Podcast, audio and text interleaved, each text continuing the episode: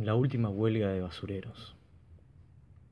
El hecho se produjo en la mañana del 22 de diciembre.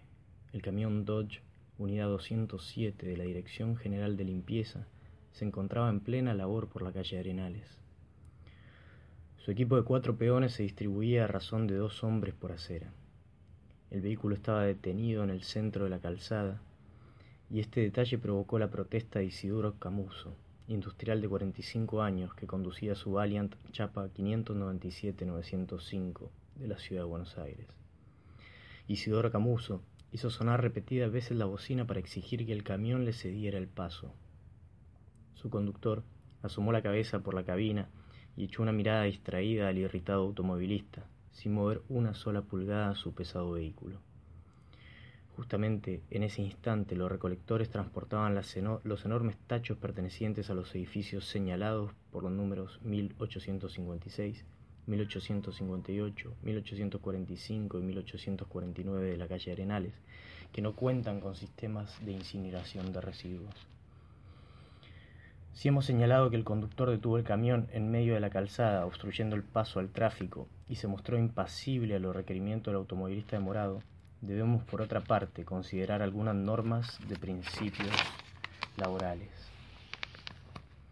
En medio de la calzada, el camión se mantiene a igual distancia de los peones que trabajan en cada acera, detalle de importancia cuando se considera que los tachos de basura son tan pesados como molestos de cargar. Por supuesto, nunca un conductor de camión recolector de basura explica esta u otras razones a los automovilistas impacientes, limitándose a echarles indiferente mirada desde una cabina que los eleva a unos cuatro metros del suelo. Y no por habitual, esta conducta dejó de irritar a Isidoro Camuso. A los toques de bocina agregó varios improperios y puso en marcha su automóvil, resuelto a todo. Al finalizar el año aumentan la temperatura ambiente y la tensión nerviosa en Buenos Aires. Esto se produce en todos los niveles y en cada individuo. Los peones de limpieza aún no habían recibido el aguinaldo y corría el rumor sindical de que la administración ni siquiera contemplaba la posibilidad de pagárselo ese año. En cuanto al industrial Camuso, proyectaba entrevistarse ese mismo día con varias entidades bancarias para solicitar los créditos que le permitieran pagar los aguinaldos a los obreros que amenazaban ocupar su fábrica. Dominado por tales preocupaciones, probó una maniobra desesperada. Giró al máximo el volante, subió el cordón de la vereda con las dos ruedas laterales y de este modo logró pasar al lado del camión detenido pero antes de proseguir la marcha, el, industrial Comuso no resistió a la tentación de cantarle algunas verdades al camionero. Asomó la cabeza por la ventanilla y gritó, Basuras, tendrían que ir adentro del camión. El hombre de la cabina no tenía tiempo de reaccionar ni podía perseguirlo con su pesado camión. Todo estaba bien calculado por el irritado automovilista. Lástima que en ese instante apareció un peón que cargaba un tacho de basura sobre la cabeza. Con un leve, con un leve y preciso movimiento de brazos, igual al de un basquetbolista, introdujo el repleto recipiente en el Valiant a través del ventanal trasero. Isidoro Camuso sintió el, el estrépito del vidrio y de inmediato pensó, lo paga el seguro, pero al girar la cabeza comprobó algo que escapaba a toda posibilidad de indemnización el honor no tiene precio y el industrial se vio vejado en el símbolo de su prestigio social. Un tacho de basura desparramado en el, flamante tapizado. El hedor de humillación y muerte llenó su coche y le desgarró el corazón. Detuvo el motor y saltó del coche para encarar al culpable. Este era un hombre joven e impresionantemente musculoso. El industrial no se dejó intimidar por este detalle. Lo haría arrestar aunque lo amenazara o le pidieran perdón de rodillas. Iba a enseñarle a este animal, aunque le costara la mañana entera o todo el día, pero el tipo que le arrojó el tacho de basura se mostró increíblemente astuto. Agrandó los ojos con gesto de inocencia y abrió los brazos para deplorar. Perdone, don, se rebaló el tacho. Qué macana. Llamó a sus compañeros. Vengan muchachos, que aquí pasó un accidente. Camuso se vio rodeado de cuatro gigantes con ojos resueltos y bocas sarcásticas Sintió tanto pavor como odio. Volvió a meterse en su coche, pero las carcajadas de esos hombres fueron tan insoportables como si le inyectaran un ácido en el cerebro. Retiró el, revólver de la guantera y nuevamente salió del coche para encarar a los peones. Disparó al que le había tirado el tacho, lo vio caer como si resbalara en el suelo y después nada más. Isidoro Camuso fue derribado y pisoteado. Le machacaron la cabeza con un tacho de basura. Después subieron al joven herido en la cabina y arrojaron el cuerpo de Camuso en la caja trasera. El conductor hizo funcionar la paleta prensadora y el camión basurero engulló al industrial Camuso. La policía fue alertada. Un radio patrulla desembocó a toda velocidad por la avenida Belgrano y persiguió el camión basurero que huía hacia el sur por la calle Combate de los Pozos. A la altura de la avenida Independencia, los policías lograron adelantarse al camión. En el cruce de la avenida San Juan, el auto patrullero se atravesó para cortarle el paso, pero el camión ni siquiera aminoró su velocidad. Los testigos declararon que en vez de frenar, el Dodge aceleró para embestir con mayor fuerza al coche policial. De sus planchas retorcidas se retiraron tres cadáveres y un herido grave. El camión siguió corriendo rumbo al sur y otros patrulleros fueron lanzados en su persecución. Dos coches policiales lograron alcanzar al camión en fuga y abrieron fuego con pistolas y metralletas. Se produjeron cuatro muertos entre los transeúntes, pero protegido por su estructura de acero el camión prosiguió su carrera. Se extendió entonces el rumor que por razones políticas y sindicales había orden de detener o balear a todos los basureros.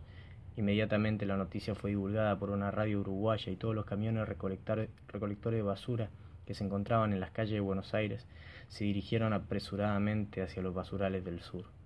Veinte, cincuenta, trescientos camiones basureros llegaron de toda la ciudad. Llenando el ancho de la avenida Alcorta, se hicieron fuerte en el estadio del Club Huracán, en los basurales vecinos y alrededor del gasómetro que eleva su mole sombría en el barrio Patricios. Ya los patrulleros no se animaron a acercarse a los camiones, que se mantenían en formación de combate, con los motores en marcha y dispuestos a embestir con sus poderosos blindajes, mientras una reunión de delegados obreros de la Dirección General de Limpieza declaraba que el gremio fue injustamente baleado, primero por un oligarca y después por un policía, resolviendo en consecuencia la huelga por tiempo indeterminado. Reunidas a su vez, las autoridades municipales escuchó al intendente, guiñando el ojo en dirección a los representantes de la prensa, aseguró que lo más inteligente es dejar pasar estos días de fiesta y mientras tanto que se pudra la huelga. Transcurrieron los días de Año Nuevo, que como es sabido en Buenos Aires se festejan comiendo a rajacincha.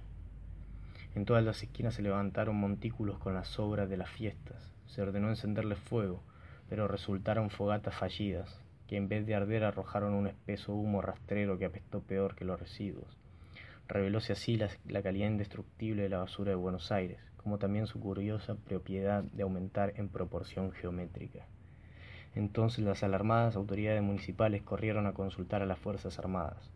El ejército se negó a recoger la basura por estimar que eso era labor exclusiva de los civiles. Además era de conocimiento público que se preparaba un golpe militar para los próximos meses. No era pues el momento indicado para adelantarse a sacar las tropas a la calle y menos en una tarea tan fatigosa como, denigrante. Invitados a, bombardear el reducto de basureros facciosos, el comandante de las Fuerzas Aéreas hizo saber que la espesa humareda que cubría la ciudad imposibilitaba cualquier acción por el aire. En cuanto a los señores oficiales de la Marina de Guerra, se encontraban de vacaciones en distintos balnearios y estancias del país. A falta de fuerzas, las autoridades se vieron obligadas a recurrir a las leyes. Un decreto prohibió arrojar la basura en la puerta de calle, bajo pena de cárcel no redimible por multa. Pocas ocasiones hubo de aplicar esta ley, pues nadie arrojaba la basura frente a su casa, prefiriéndose siempre la puerta del vecino. La promulgación de medidas más rigurosas apenas si provocó una insólita consecuencia comercial. En pocos días se agotaron en los negocios los papeles floreados y las cintas de colores y demás artículos que sirven para envolver regalos. Todo el mundo salía de sus casas con cara de fiesta, cargando paquetes coquetos y canastillos primorosos. Invariablemente el contenido era el mismo, basura enviada anónimamente o con nombres supuestos a amigos o familiares. En verdad nadie se quedaba con su propia basura, en cambio todos chapaleaban en la basura ajena. Ocurrió pues al revés de lo calculado por el intendente. No fue la huelga, sino la ciudad entera la que comenzó a podrirse. Resolvióse entonces enviar a un funcionario a parlamentar con los basureros en huelga. A su vuelta aportó noticias nada tranquilizadoras. Los basureros ya no se consideraban tales, la zona ocupada por los huelguistas relucía de pura limpieza. En vez de ser como antes un basural en medio de la ciudad, era una zona aséptica en medio del inmenso basural. Eran tantos los peones de limpieza congregados en ese sector que la consciente aplicación de su profesión apenas les demandaba una hora al día. El resto del tiempo lo ocupaban en reflexionar. ¿Quiere decir que ya se encuentra en camino del arrepentimiento? se ilusionó el intendente. No lo parecen, respondió apenado el delegado. Informó a los huelguistas sobre el estado de la ciudad. Se mostraron un poco sorprendidos. Dicen que ya habían observado en su trabajo que cada día la basura producía más basura, demasiada basura y solamente basura. Ahora se niegan a recogerla. Dicen que ya es demasiado tarde. Sommes foutus, exclamó el secretario de Cultura, y luego de adjudicarse el gran premio de poesía desapareció del palacio, sumando a tantos males el desamparo espiritual de la comuna. Después de tanta acumulación, la montaña de residuos comenzaron a desmoronarse. Avanzaron por las calles como un aluvión, convirtiendo en basura todo aquello que atrapaban en su marcha, si fuese monumento, semáforo, transeúnte, inspector o cualquier otro objeto municipal. Los pobladores de Buenos Aires prefirieron no salir de sus casas, y si bien esto mereció largas y laudatorias editoriales sobre la recuperación de las sanas tradiciones hogareñas, la verdad es que desde entonces la basura comenzó a crecer tanto en los interiores como en las calles. Ambas corrientes se unían en puertas y ventanas con un siniestro sonido de deglución. Este beso de la basura anticipaba nuevos y crecientes siglos de reproducción. Se prohibió la impresión de diarios y revistas por entenderse que el papel impreso constituye siempre la parte más abultada de la basura, sin contar que como ya hemos visto servía de envoltorio y disimulo para el contrabando de residuos. Esta restricción y la libertad de prensa produjo una conmoción internacional y los telegramas de protesta del CIP significaron toneladas de papeles que casi cubrieron el palacio municipal. Fue cuando apareció ese viejo apenas cubierto con una sábana andrajosa. El vagabundo o profeta se empinó en lo alto de esa humeante montaña de basura y señaló hacia el oeste. Nunca se supo lo que dijo, en caso de haber dicho algo, pero entonces se formó una larga fila de retirantes que abandonaban la ciudad. Los encumbrados funcionarios, que en señal de protesta se quemaron vivos, a la usanza de los bonzos vietnamitas, no lograron otra cosa que enriquecer con sus cadáveres la variedad de residuos y hedores, pero sin lograr detener con tales gestos el éxodo de los contribuyentes municipales. Cuando en las afueras de la ciudad la caravana desfilaba frente a las torres radiotelefónicas. Escucharon la última información oficial. En plena etapa de recuperación económica, la población de la capital se ha lanzado alegremente en viaje de merecidas vacaciones. La voz del locutor se quebró y finalmente se produjo un penoso silencio en el instante que la basura cubrió totalmente las torres de transmisión. Mareas viscosas confluían para volver a unirse en la vuelta redonda de la serpiente que se devora a sí misma. Sin comienzo ni fin brotaba la materia fundamental de la galaxia y el colibrí. Trémula fuerza fosforescente, sin pesantez, engulló a la caravana de fugitivos y fue borrando el recuerdo de la ciudad. Y una llanura pura y desolada, tal como la soñaron los basureros en huelga, quedó a la espera de una nueva fundación de Buenos Aires. Bernardo Cordon.